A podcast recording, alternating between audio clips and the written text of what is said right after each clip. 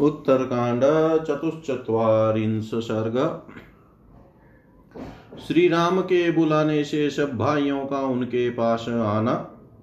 विसर्जयतु बुधय निश्चितय राघव समीपे द्वास्तमासीन्मीनं वचनमब्रवीत्।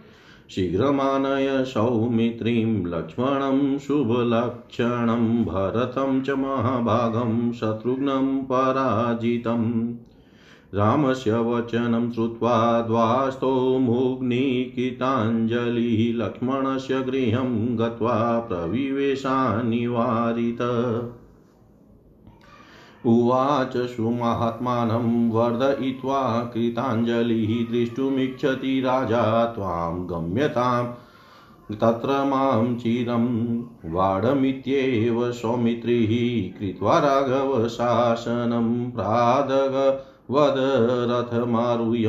राघवस्य निवेशनम्।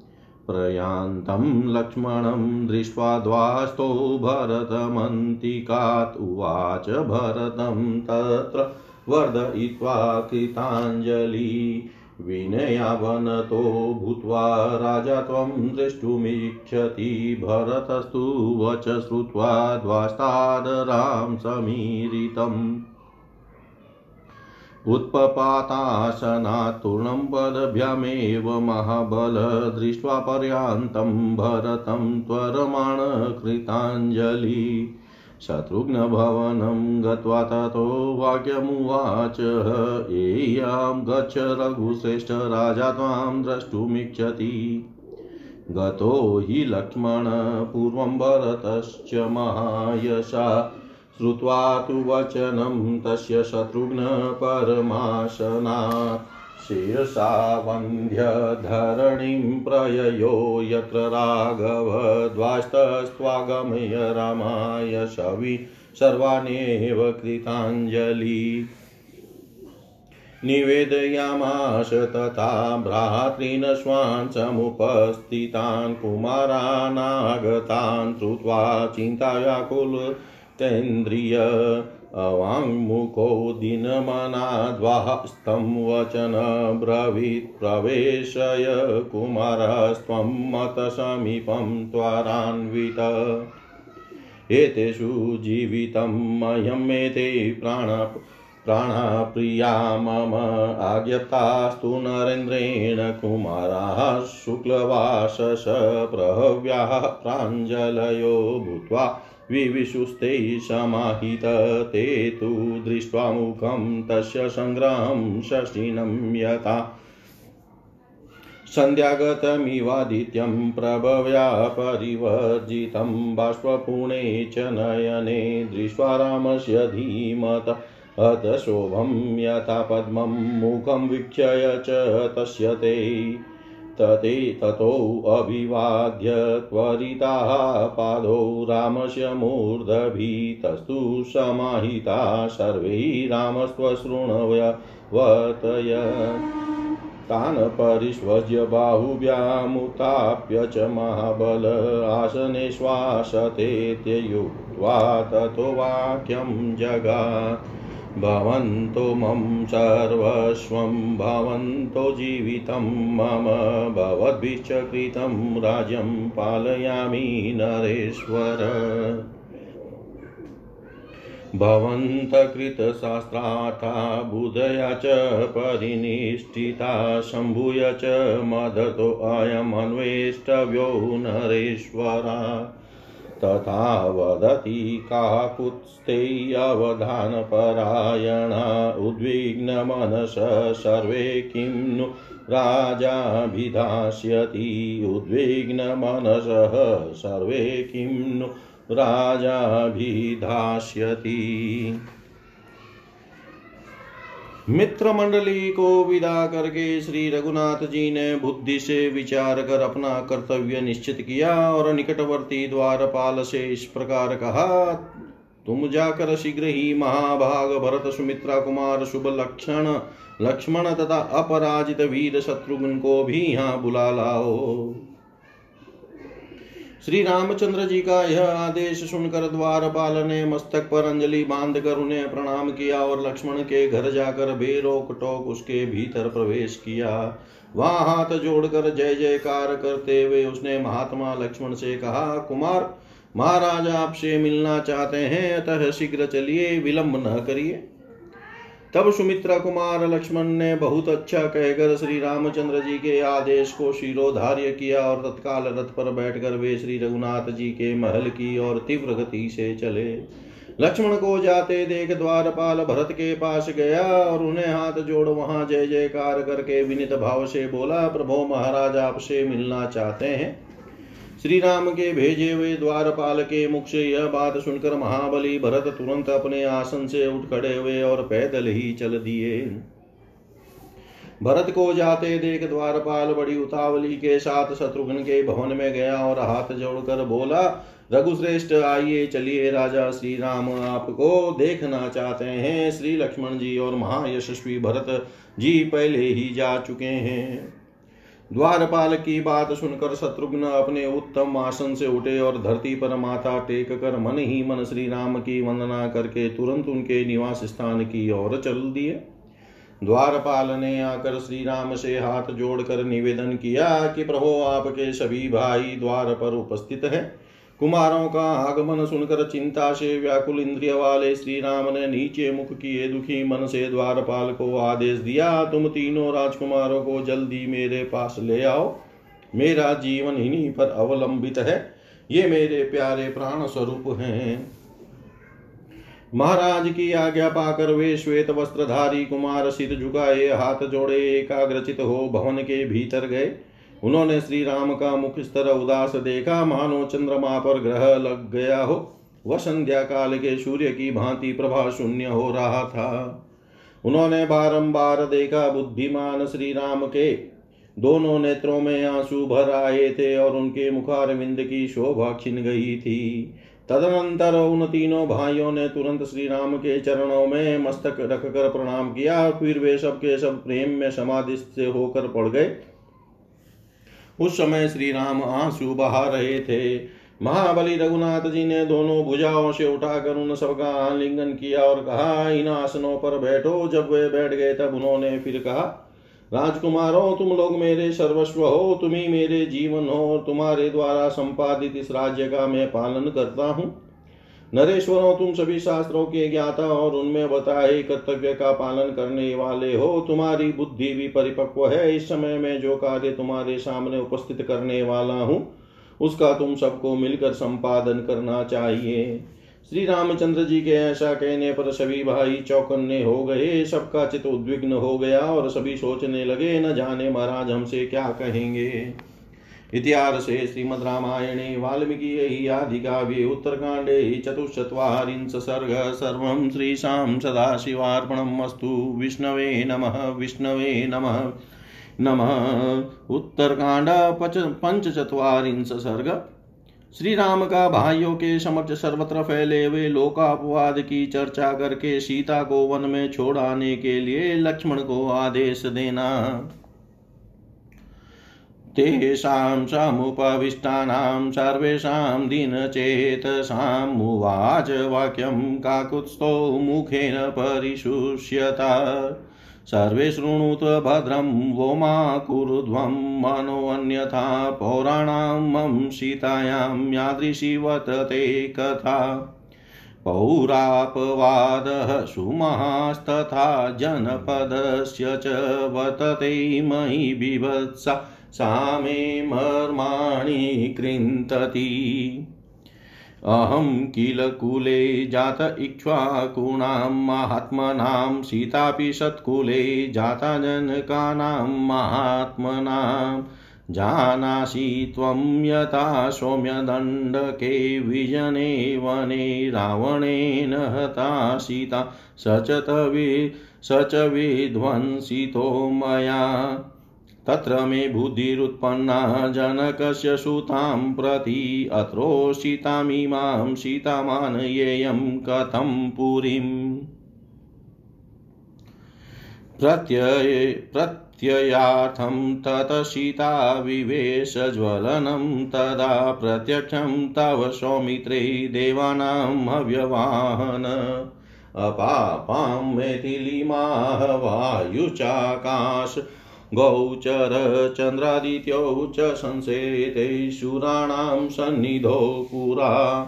ऋषीणां चैव सर्वेषां पापां जनकात्मजामेवं शुद्धसमाचारा देवगन्धर्वसन्निधो। लङ्कादीपे महेन्द्रेण मम हस्ते निवेशिता। अन्तरात्मा च मे वेति सीधां सुधां यशस्विनीम्।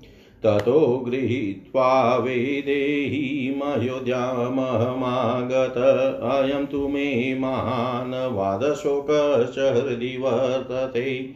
पौरापवादसुमहास्तथा जनपदस्य च अकीर्तिर्यस्य गीयेत। लोके भूतस्य कस्यचित् पतत्येवादमालोकान्यावशब्दप्रकीर्तयते अकिति निन्द्यते देवै किति लोकेषु पूज्यते कितियदं तु समारम्भ सर्वेषां सुमहात्मनाम् अप्यहं जीवितं जव्यामयुष्मान् वा पुरुषस्तवा अपवादभयात् भीत किं पुनजनकात्मजा तस्माद् भवन्तः पश्यन्तु पतितं शोकसागरे।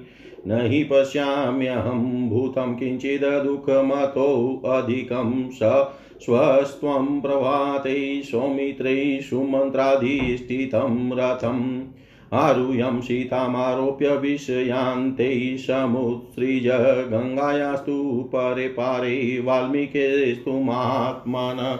आश्रमो दिव्यशङ्कास्तमसातिरमाश्रित तत्रै विजने देशे विसृज्य रघुनन्दन शीघ्रमागच्छ सौमित्रे कुरुष्व वचनं मम।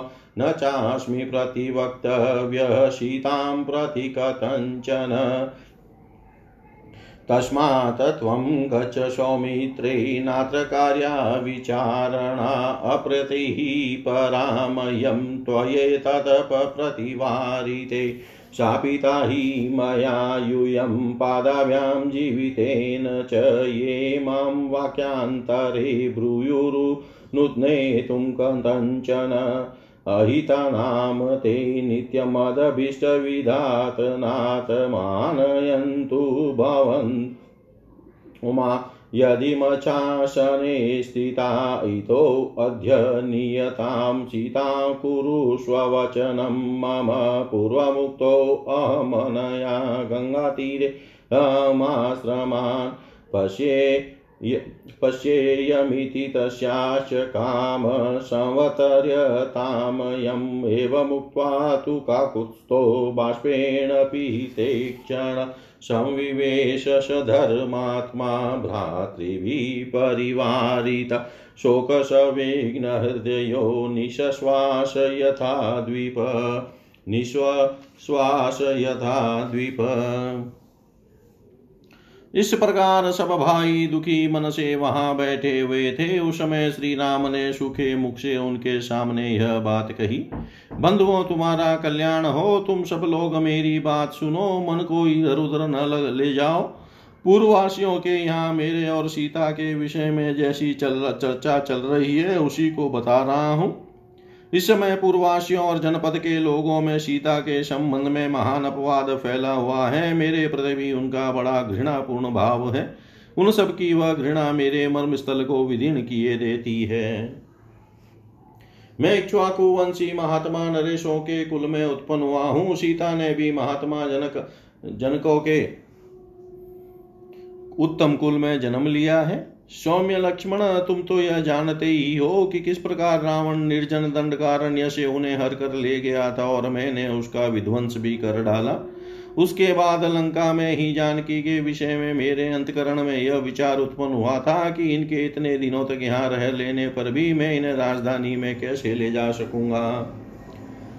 सुमित्रा कुमार, उस समय अपनी पति पवित्रता का विश्वास दिलाने के लिए सीता ने तुम्हारे सामने ही अग्नि में प्रवेश किया था और देवताओं के समक्ष स्वयं अग्निदेव ने उन्हें निर्दोष बताया था। आकाशचारी, वायु, चंद्रमा और सूर्य ने भी पहले देवताओं तथा समस्त ऋषियों के समीप जनक नंदनी को निष्पाप घोषित किया था।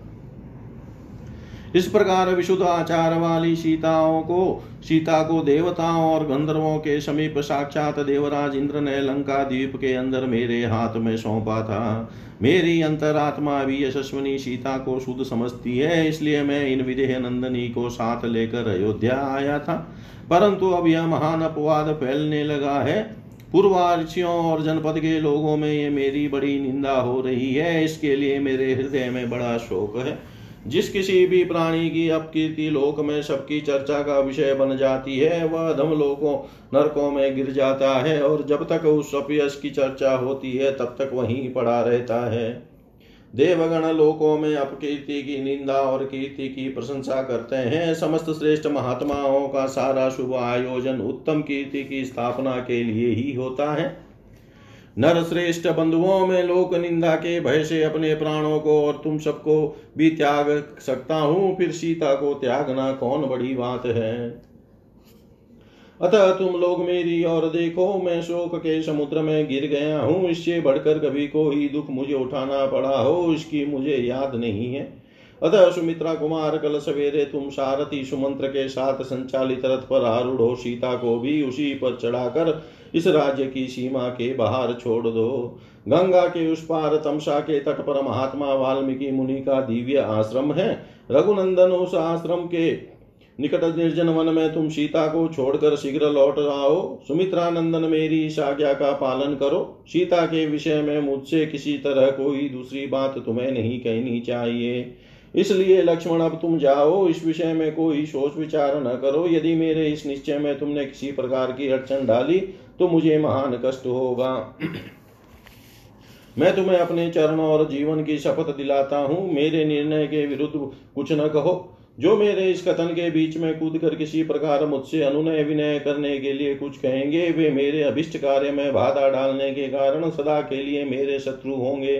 यदि तुम लोग मेरा सम्मान करते हो और मेरी आज्ञा में रहना चाहते हो तो सब अब अब सीता को यहाँ से वन में ले जाओ। मेरी इस आज्ञा का पालन करो। सीता ने पहले मुझसे कहा था कि मैं गंगा तट पर ऋषियों के आश्रम देखना चाहती हूँ, अतः उनकी यह इच्छा भी पूर्ण की जाए। इस प्रकार कहते कहते श्री रघुनाथ जी के दोनों नेत्र आंसुओं से भर गए। फिर वे धर्मात्मा श्री राम अपने भाइयों के साथ महल में चले गए। उस समय उनका हृदय शोक से व्याकुलता और वे हाथी के समान लंबी सांस खींच रहे थे। इतिहासे श्रीमद्रामायणे वाल्मीकियै, आदिकाव्ये, उत्तरकाण्डे, पञ्चचत्वारिंश सर्ग, सर्वं श्रीशां सदाशिवार्पणम् अस्तु। विष्णवे नम विष्णवे नम, विष्णवे नमः। उत्तरकांड षटचत्वारिंश सर्ग।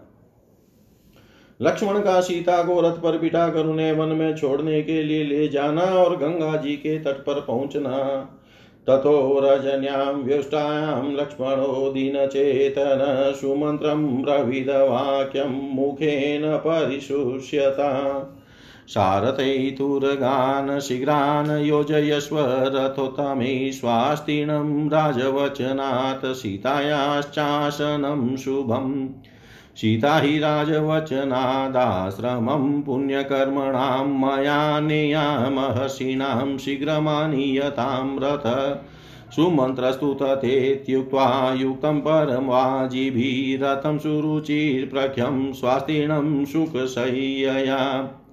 आनीयोवाच सौमित्रीं मित्राणां मानवधर्णम् रथोऽयं समनुप्राप्तो यत् कार्यं क्रियतां प्रभो एवमुक्तः सुमन्त्रेण राजवेश्मनि लक्ष्मण प्रविश्य सीतामासाद्य व्याजा व्याजहार नरसभ त्वया किलेश नृपतिवरं वै याचितः प्रभु नृपेण च प्रतिज्ञातमाज्ञप्तश्चाश्रमं प्रति गङ्गातीरे मया देवी ऋषीणामाश्रमान् शुभान् शीघ्रं गत्वा तु वेदेहि शासनात् पातिवस्य न अरण्ये मुनिभिजुष्टे अपनेया भविष्यसि एवमुक्ता तु वेदेहि लक्ष्मणेन महात्मना। प्रहसमतुलं लेवे गमनं चाप्यरोचयत्। वांसांसि च महानि रत्नानि विविधानि च गृहीत्वा तानि वेदैः गमनायोपचक्रमे इमानि मुनिपत्नीनां दास्याम्याभरणान्यहम्। वस्त्राणि च महानि, धनानि, विविधानि च सौमित्रिस्तु तथेत्युक्त्वा रथमारोप्य मेथिलीं प्रययो शीघ्रतुरगं रामस्य ज्ञामनुस्मरन्। अब्रवीच तदा सीता लक्ष्मणं लक्ष्मीवर्धनम्। अशुभानि बहून्येव पश्यामि रघुनन्दन नयनं मे पश्च जायते। हृदयं चैव सौमित्रैयश्वस्तमिव लक्ष्यै औतशुक्यं परमं चापि अधृतिश्च परामम।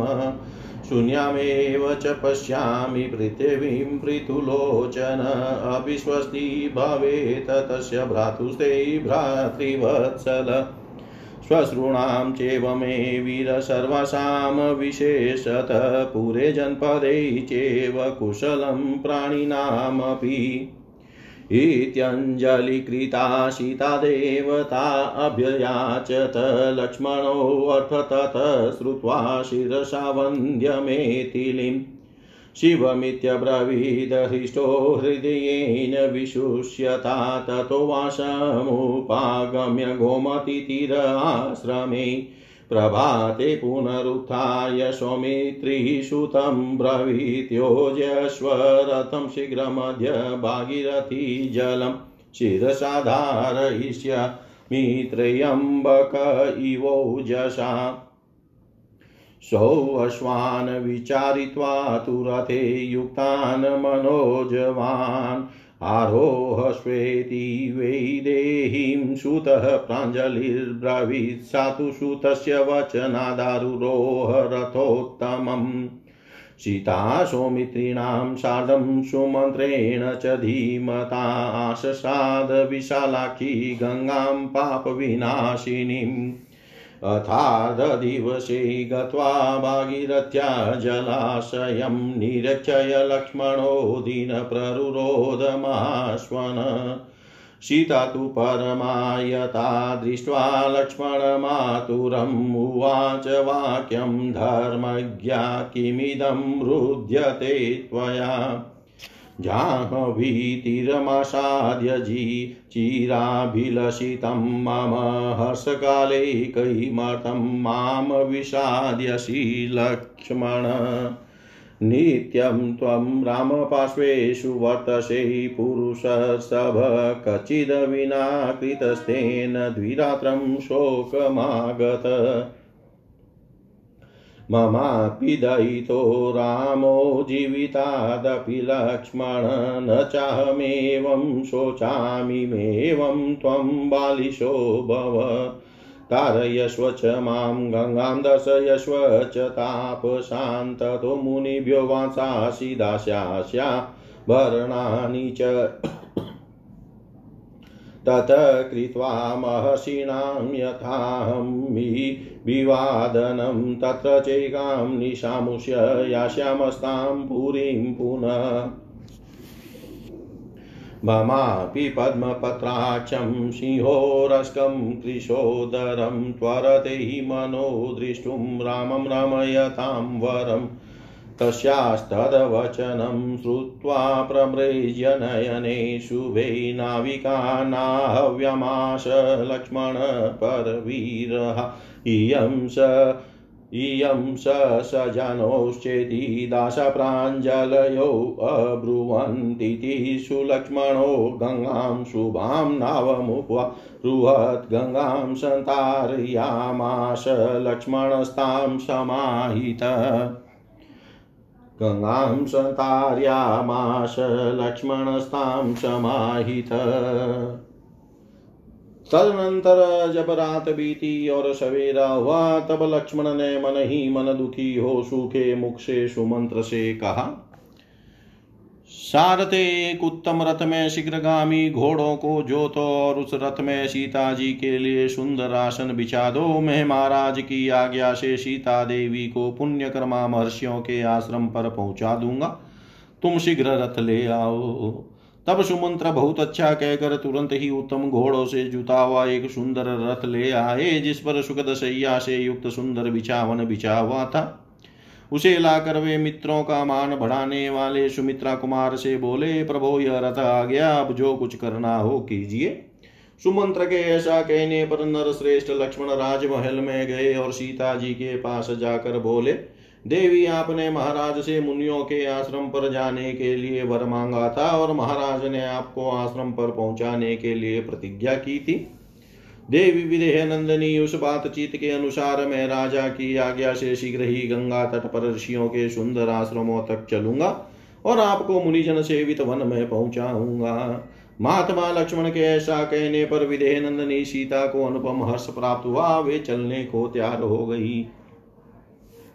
बहुमूल्य वस्त्र और नाना प्रकार के रत्न लेकर वेदे ही सीता वन की यात्रा के लिए उद्यत हो गई और लक्ष्मण से बोली, ये सब बहुमूल्य वस्त्र, आभूषण और नाना प्रकार के रत्न धन में मुनि पत्नियों को दूँगी लक्ष्मण ने बहुत अच्छा कहकर मिथिलेश कुमारी सीता को रथ पर चढ़ाया और श्री रघुनाथ जी की आज्ञा को ध्यान में रखते हुए उस तेज घोड़ों वाले रथ पर चढ़कर वे वन की ओर चल दिए।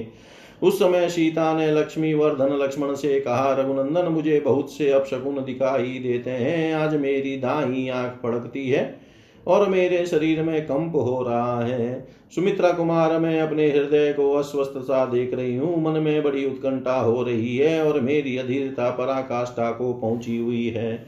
विशाल लोचन लक्ष्मण, मुझे पृथ्वी शून्य सी ही दिखाई देती है। भ्रातृवत्सल, तुम्हारे भाई कुशल से रहे। वीर मेरी सब सासुएँ समान रूप से सानंद रहे, नगर और जनपद में भी समस्त प्राणी सकुशल रहे। ऐसा कहती हुई सीता ने हाथ जोड़कर देवताओं से प्रार्थना की। सीता की बात सुनकर लक्ष्मण ने सिर झुकाकर उन्हें प्रणाम किया और ऊपर से प्रसन्न हो मुरझाए हुए जैसे कहा, सबका कल्याण हो। तदनंतर गोमती के तट पर पहुंचकर एक आश्रम में उन सबने रात बिताई। फिर प्रातः काल उठकर सुमित्रा कुमार ने सारथी से कहा, सारथे, जल्दी रथ जो तो आज मैं भागीरथी के जल को उसी प्रकार सिद्ध पर धारण करूँगा, जैसे भगवान शंकर ने अपने तेज से उसे मस्तक पर धारण किया था सारथी ने मन के समान वेगशाली चारों घोड़ों को टहलाकर रथ में जोता और विदेह नंदनी सीता से हाथ जोड़कर कहा, देवी, रथ पर आरूढ़ होइए। सूत के कहने से देवी सीता उस उत्तम रथ पर सवार हुई। इस प्रकार सुमित्रा कुमार, लक्ष्मण और बुद्धिमान सुमंत्र के साथ विशाल लोचना सीता देवी, पापनाशिनी गंगा के तट पर जा पहुँची। दोपहर के समय भागीरथी की जलधारा तक पहुंचकर लक्ष्मण उसकी ओर देखते हुए दुखी हो, उस स्वर से फूट फूट कर रोने लगे। लक्ष्मण को शोक से आतुर देख धर्मज्ञा सीता अत्यंत चिंतित हो, उनसे बोली, लक्ष्मण, यह क्या? तुम रोते क्यों हो? गंगा के तट पर आकर तो मेरी चीरकाल की अभिलाषा पूर्ण हुई। है इस हर्ष के समय तुम रोकर मुझे दुखी क्यों करते हो? पुरुष प्रवर श्री राम के पास तो तुम सदा ही रहते हो। क्या दो दिन तक उनसे बिछुड़ जाने के कारण तुम इतने शोकाकुल हो गए हो? लक्ष्मण श्री राम तो मुझे भी अपने प्राणों से बढ़कर प्रिय है, परंतु मैं तो इस प्रकार शोक नहीं कर रही हूँ। तुम ऐसे नादान न बनो। मुझे गंगा के उस पार ले चलो और तपस्वी मुनियों के दर्शन कराओ, मैं उन्हें वस्त्र और आभूषण दूँगी। तत्पश्चात उन महर्षियों का यथा योग्य अभिवादन करके वहाँ एक रात ठहकर हम पुनः अयोध्यापुरी को लौट चलेंगे। मेरा मन भी सिंह के समान वक्षस्थल कृषुधर और कमल के समान नेत्र वाले श्री राम को, जो मन को रमाने वाले वालों में सबसे श्रेष्ठ देखने के लिए उतावला हो रहा है। सीता जी का यह वचन सुनकर शत्रु वीरों का सहार करने वाले लक्ष्मण ने अपनी दोनों सुंदर आँखें पहुँच ली और नाविकों को बुलाया। उन मलाओं ने हाथ जोड़कर कहा, प्रभु यह नाव तैयार है। लक्ष्मण गंगा जी को पार करने के लिए सीता जी के साथ उस सुंदर नौका पर बैठे और बड़ी सावधानी के साथ उन्होंने सीता को गंगा जी के उस पार पहुँचाया। इतिहास से श्रीमद रामायणे, वाल्मीकि आदि काव्ये, उत्तरकांडे षट षट्चत्वारिंश सर्ग। सर्वं श्रीशां सदाशिवार्पणम् अस्तु। विष्णवे नम विष्णवे नम, विष्णवे नमः। उत्तरकांड सप्तचत्वारिंश सर्ग लक्ष्मण का सीता जी को नाव से गंगा जी के उस पार पहुँचा। कर बड़े दुख से उन उनके त्यागे जाने की बात बताना। अथ नावं सुविस्तीर्णानिषादिं राघवानुज आरुरोह समायुक्तां पूर्वमारोप्य मेथिलीं सुमन्त्रं चेव शरदं स्थायतामिति लक्ष्मण उवाच शोकसन्तप्तप्रयाहिति च नाविकिम् विकं ततस्थिरमुपागम्य मुगम्य लक्ष्मण उवाच मेथिलीं वाक्यं प्राञ्जलिर्बाष्पसंवृता। यद्गतं मे महच्छल्यं यस्मादार्येण धीमता। अस्मिन्निमिते वेदेहि लोकस्य वचनीकृतस्त्रियो हि मरणं मे अद्य मृत्युर्वां यत्परं भवेत् न चास्मिन्निदृशे कार्ये नियोजयो लोकनिन्दिते। प्रसीद च न मे पापं क्रतुमहर्षि शोभने। इत्यञ्जलिकृतो भूमो निपपात स लक्ष्मण रुदन्तं प्राञ्जलिं दृष्ट्वा काञ्चतं मृत्युमात्मनमिति लिभ्रंस विघ्ना लक्ष्मणं वाक्यमब्रवी किमिदं नावगच्छामि ब्रूहि तत्त्वेन लक्ष्मण पश्यामि त्वां च न पश्यामि त्वां न च स्वस्थमपि क्षेमं महीपते शापितोऽसि नरेन्द्र, यत त्वं सन्तापमागत तद्ब्रूयासनिधो महामहमाज्ञापयामि ते। वेदेय्यां चोद्यमानस्तु लक्ष्मणो दीनचेतन, अवाङ्मुखो बाष्पगलो वाक्यमेतद्दुवाच, श्रुत्वा परिषदो मध्ये हि अपवादसुधा ऋणं पुरे। जनपद चैव त्वत्कृते जनकात्मजे रामः सन्तप्तहृदयो माँ निवेद्य गृहं गत।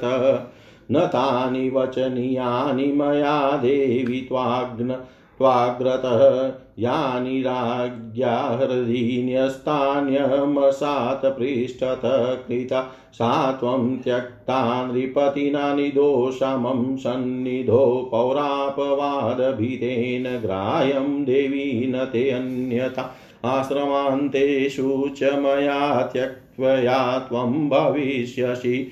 राज्यशासनमादाय तदेव किल दौहृदम्। तदेतजाहन्वित्तिरै भ्रमर्षीणां तपोवनं पुण्यं च रमणीयं च माँ विषादं कृता शुभे। राज्ञो दशरथस्यैव पितु मे मुनिपुङ्गव। सखा परमको विप्रो वाल्मीकिषु महायशा पादछायामुपा। गम्य सुखमस्य महात्मन उपवासपरिकाग्रावसत त्वं जनकात्मजे पतिव्रता त्वमास्ताय रामं कृत्वा सदा हृदि श्रेयस्ते परमं देवि, तथा कृत्वा भविष्यति। श्रेयस्ते परमं देवी, तथा कृत्वा भविष्यति। मलाओं की वह नाम, नाव विस्तृत और सुसज्जित थी। लक्ष्मण ने उस पर पहले सीता जी को चढ़ाया, फिर सव्यम चढ़े। उन्होंने रथ सहित सुमंत्र को वहीं ठहरने के लिए कह दिया और शोक से संतप्त होकर नाविक से कहा, चलो। तदनंतर भागीरथी के उस तट पर पहुंचकर लक्ष्मण के नेत्रों में आँसू भर आए और उन्होंने मिथिलेश कुमारी सीता से हाथ जोड़कर कहा, विदे नंदनी, मेरे हृदय में सबसे बड़ा कांटा यही खटक रहा है कि आज रघुनाथ जी ने बुद्धिमान होकर भी मुझे वह काम सौंपा है। जिसके कारण लोक में मेरी बड़ी निंदा होगी। इस दिशा दशा में यदि मुझे मृत्यु के समान यंत्रणा प्राप्त होती अथवा मेरी साक्षात मृत्यु ही हो जाती तो वह मेरे लिए परम कल्याणकारी होती कल्याणकारक होती। परंतु इस लोक निंदित कार्य में मुझे लगा, लगाना उचित नहीं था। शोभने आप प्रसन्न हो, मुझे कोई दोष न दे। ऐसा कहकर हाथ जोड़े हुए लक्ष्मण पृथ्वी पर गिर पड़े। लक्ष्मण हाथ जोड़कर रो रहे हैं और अपनी मृत्यु चाह रहे हैं। यह देखकर मिथिलेश कुमारी सीता अत्यंत उद्विग्न हो उठी और लक्ष्मण से बोली, लक्ष्मण, यह क्या बात है? मैं कुछ समझ नहीं पाती हूँ। ठीक ठीक बताओ, महाराज कुशल से तो है न। मैं देखती हूँ, तुम्हारा मन स्वस्थ नहीं है। मैं महाराज की शपथ दिलाकर पूछती हूँ, जिस बात से तुम्हें इतना संताप हो रहा है, वह मेरे निकट सच सच बताओ। मैं इसके लिए तुम्हें आज्ञा देती हूँ। विदय नंदनी के इस प्रकार प्रेरित करने पर लक्ष्मण दुखी मन से नीचे मुँह किए अश्रु गदगद कंठ द्वारा इस प्रकार बोले जनक नंदनी नगर और जनपद में आपके विषय में जो अत्यंत भयंकर अपवाद फैला हुआ है, उसे राजसभा में सुनकर श्री रघुनाथ जी का हृदय संतप्त हो उठा और वे मुझसे सब बातें बताकर महल में चले गए। देवी राजा श्री राम ने जिन अपवाद वचनों को को दुख न सह सकने के कारण अपने हृदय में रख लिया है उन्हें मैं आपके सामने बता नहीं सकता। इसीलिए मैंने उस, उनकी चर्चा छोड़ दी है। आप मेरे सामने निर्दोष सिद्ध हो चुकी हैं तो भी महाराज ने लोकापवाद से डरकर आपको त्याग दिया है। देवी आप कोई और बात न समझे। अब महाराज की आज्ञा मानकर तथा आपकी भी ऐसी ही इच्छा समझकर मैं आश्रमों के पास ले जाकर आपको वहीं छोड़ दूँगा। सुबह यह रहा गंगा जी के तट पर ब्रह्म ऋषियों का पवित्र एवं रमणीय तपोवन। आप विषाद न करें। यहाँ मेरे पिता राजा दशरथ के घनिष्ठ मित्र महायशस्वी ब्रह्म ऋषि मुनिवर वाल्मीकि रहते हैं। आप उन्हीं महात्मा के चरणों की छाया का आश्रय ले यहाँ सुखपूर्वक रहे। जनकात्मजे, आप यहाँ उपवास परायण हो और एकाग्र हो, निवास करें। देवी, आप सदा श्री रघुनाथ जी को हृदय में रखकर पातिवृत्य का अवलंबन करें। ऐसा करने से आपका परम कल्याण होगा। इतिहास श्रीमद रामायणे वाल्मीकि आदि काव्ये उत्तरकांडे सप्तचत्वारिंश सर्ग सर्वं श्रीशां सदाशिवार्पणम् अस्तु विष्णवे नमः विष्णवे नमः विष्णवे नमः।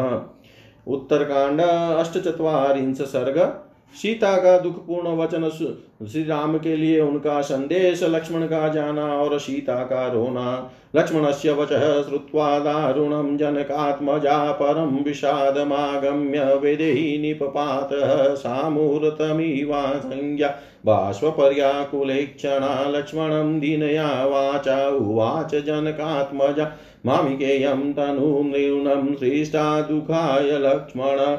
धात्रा दुःखमूर्ति प्रदर्श्यते किं नु पापं कृतं पूर्वं को वादारे वियोजितयाहं शुद्धसमाचारा त्यक्ता नृपतिना सती पुराः। हमाश्रमे वासं रामपादानुवर्तिनि, अनुरुद्ध्यापि सौमित्रे दुःखे च परिवर्तिनि।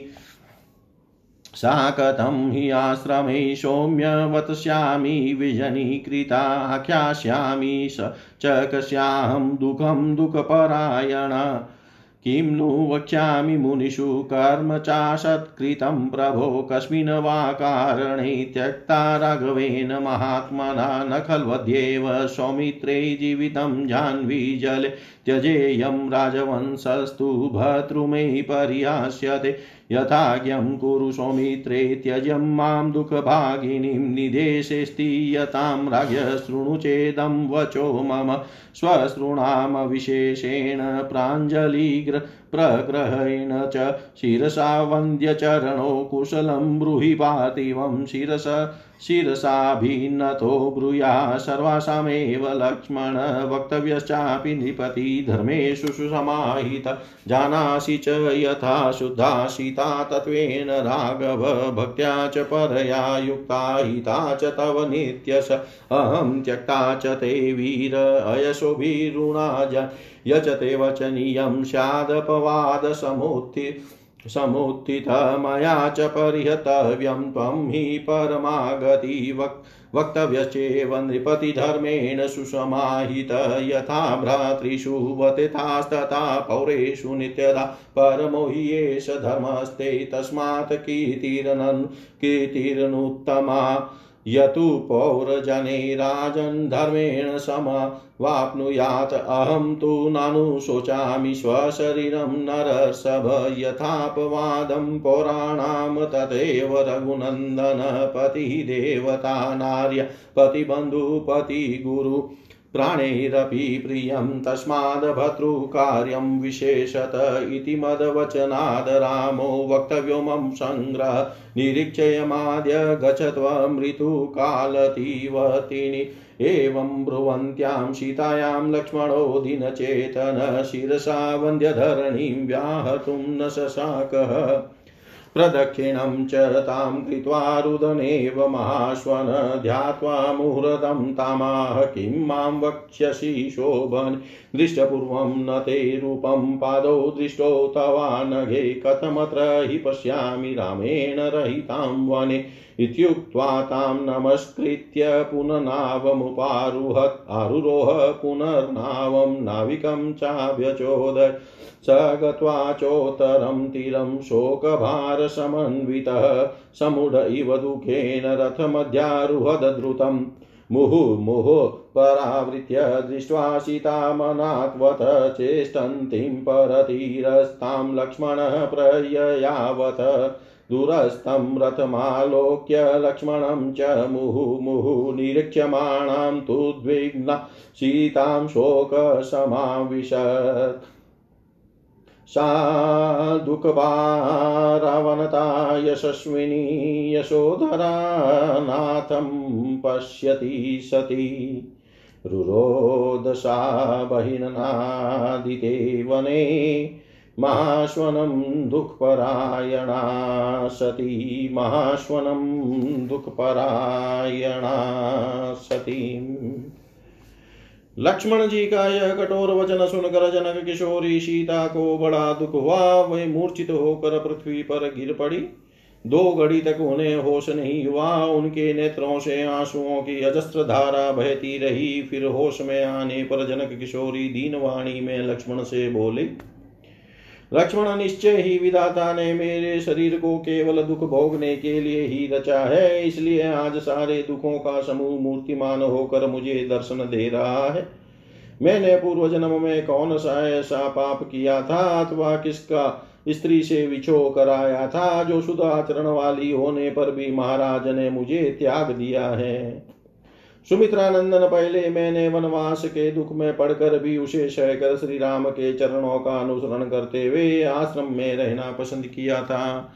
किंतु सौम्य अब मैं अकेली प्रियजनों से रहित तो हो किस तरह आश्रम में निवास करूँगी और दुख में पड़ने पर किससे अपना दुख कहूँगी? प्रभु, यदि मुनिजन मुझसे पूछेंगे कि महात्मा श्री रघुनाथ जी ने किस अपराध पर तुम्हें त्याग दिया है तो मैं उन्हें अपना कौन सा अपराध बताऊँगी? सुमित्रा कुमार में अपने जीवन को अभी गंगा जी के जल में विसर्जन कर देती, किंतु इस समय ऐसा अभी नहीं कर सकूँगी, क्योंकि ऐसा करने से मेरे पतिदेव का राजवंश नष्ट हो जाएगा। किंतु सुमित्रा नंदन तुम तो वही करो जैसी महाराज ने तुम्हें आज्ञा दी है। तुम मुझ दुखिया को यहाँ छोड़कर महाराज की आज्ञा के पालन में ही स्थिर रहो और मेरी यह बात सुनो। मेरी सब सासुओं को समान रूप से हाथ जोड़कर मेरी ओर से उनके चरणों में प्रणाम करना, साथ ही महाराज के महाराज के भी चरणों में मस्तक नवाकर मेरी ओर से उनकी कुशल पूछना। लक्ष्मण, तुम अंतपुर की सभी वंदनीय स्त्रियों को मेरी ओर से प्रणाम करके मेरा समाचार उन्हें सुना देना, तथा जो सदा धर्म पालन के लिए सावधान रहते हैं उन महाराज को भी मेरा यह संदेश सुना देना। रघुनंदन, वास्तव में तो आप जानते ही हैं कि सीता शुद्ध चरित्रा है, सर्वदा ही आपके हित में तत्पर रहती है और आपके प्रति परम प्रेम भक्ति रखने वाली है। वीर आपने अपयश से डर कर ही मुझे त्यागा है, अतः लोगों में आपकी जो निंदा हो रही है अथवा मेरे कारण जो अपवाद फैल रहा है, उसे दूर करना मेरा भी कर्तव्य है। क्योंकि मेरे परम आश्रय आप ही हैं। लक्ष्मण, तुम महाराज से कहना कि आप धर्म पूर्वक बड़ी सावधानी से रहकर पूर्वासियों के साथ वैसा ही बर्ताव करें जैसा अपने भाइयों के साथ करते हैं। यही आपका परम धर्म है और इसी से आपको परम उत्तम यश की प्राप्ति हो सकती है। राजन, पूर्ववासियों के प्रति धर्मानुकूल धर्मानुकूल आचरण करने से जो पुण्य प्राप्त होगा, वही आपके लिए उत्तम धर्म और कीर्ति है। पुरुषोत्तम, मुझे अपने शरीर के लिए कुछ भी चिंता नहीं है। रघुनंदन जिस तरह पूर्ववासियों के अपवाद से बचकर रहा जा सके, उसी तरह आप रहे। स्त्री के लिए तो पति ही देवता है, पति ही बंधु है, पति ही गुरु है। इसलिए उसे प्राणों की बाजी लगाकर भी विशेष रूप से पति का प्रिय करना चाहिए। मेरी ओर से सारी बातें तुम श्री रघुनाथ जी से कहना और आज तुम भी मुझे देख जाओ। मैं इस समय ऋतु काल का उल्लंघन करके गर्भवती हो चुकी हूँ। सीता के इस प्रकार कहने पर लक्ष्मण का मन बहुत दुखी हो गया। उन्होंने धरती पर माथा टेक कर प्रणाम किया। उस समय उनके मुख से कोई भी बात नहीं निकली। बात नहीं निकल सकी। उन्होंने ज़ोर ज़ोर से रोते हुए ही सीता माता की परिक्रमा की और दो घड़ी तक सोच विचार कर उनसे कहा, शोभ ने, आप यह मुझसे क्या कह रही हैं? निष्पाप पतिव्रते मैंने पहले भी आपका संपूर्ण रूप कभी नहीं देखा है। केवल आपके चरणों के ही दर्शन किए हैं। फिर आज यहाँ वन के भीतर श्री रामचंद्र जी की अनुपस्थिति में मैं आपकी ओर कैसे देख सकता हूँ? यह कहकर उन्होंने सीता जी को पुनः पुनः प्रणाम किया। और फिर वे नाव पर चढ़ गए। नाव पर चढ़कर उन्होंने मलाह को उसे चलाने की आज्ञा दी। शोक के भार से दबे हुए लक्ष्मण गंगा जी के उत्तरी तट पर पहुंचकर दुख के कारण अचेत से हो गए और उसी अवस्था में जल्दी से रथ पर चढ़ गए। सीता गंगा जी के दूसरे तट पर अनाथ की तरह रोती हुई धरती पर लौट रही थी। लक्ष्मण बार बार मुँह घुमाकर उनकी ओर देखते हुए चल दिए। तथ और लक्ष्मण क्रमशः दूर होते गए। सीता उनकी ओर बारंबार देख कर उद्विग्न हो उठी। उनके अदृश्य होते ही उन पर गहरा शोक छा गया। अब उन्हें कोई भी अपना रक्षक नहीं दिखाई दिया। अतः यश को धारण करने वाली वे यशस्वनी सती सीता दुख के भारी भार से दबकर चिंता मग्न हो मयूरों के कलनाद से गूंजते हुए उस वन में ज़ोर ज़ोर से रोने लगी। इतिहासे श्रीमद्रामायणे, वाल्मीकियै आदिकाव्यै, उत्तरकाण्डे अष्टचत्वारिंश सर्ग सर्वं श्रीशां सदाशिवार्पणम् अस्तु।